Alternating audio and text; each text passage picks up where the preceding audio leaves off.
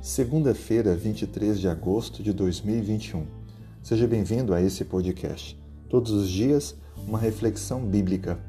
Seguimos lições semanais. Estamos na lição 9, os ritmos do descanso.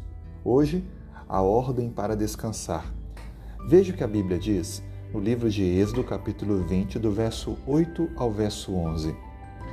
Lembra-te do dia de sábado para o santificar Seis dias trabalharás e farás toda a tua obra, mas o sétimo dia é o sábado do Senhor teu Deus. Não farás nenhum trabalho, nem tu, nem teu filho, nem tua filha, nem o teu servo, nem a tua serva, nem o teu animal, nem o forasteiro das tuas portas para dentro. Porque em seis dias fez o Senhor os céus, a terra, o mar e tudo o que neles há. E ao sétimo dia descansou por isso o Senhor abençoou o dia de sábado e o santificou. Perceba que nesse texto que acabamos de ler, o sábado é apresentado como parte da criação divina. Na verdade, quando lemos o livro de Gênesis, encontramos o sábado como um ponto alto da criação. Deus estava criando também o tempo e criou descanso ou esse espaço no tempo para uma comunhão mais íntima com suas criaturas. É claro, em especial com o ser humano, que foi criado à sua imagem e semelhança. Mas, como já sabemos, o pecado entrou no mundo e as coisas foram mudadas.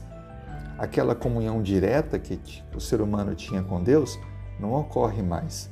A correria da vida hoje traz relacionamentos frágeis, disfuncionais, lutas, pesar, dor, sofrimento. Mas ainda assim, nós temos um símbolo duradouro de quem é o Criador e de onde viemos.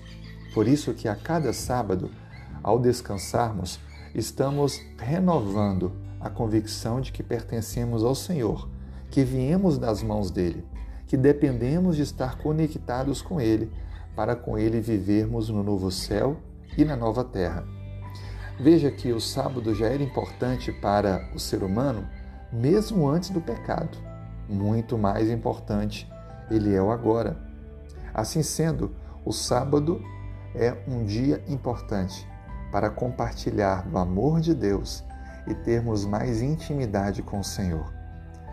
Que Deus abençoe a sua vida e que você experimente a cada semana separar o sábado, aceitando a ordem do Senhor para descansar das suas atividades cotidianas.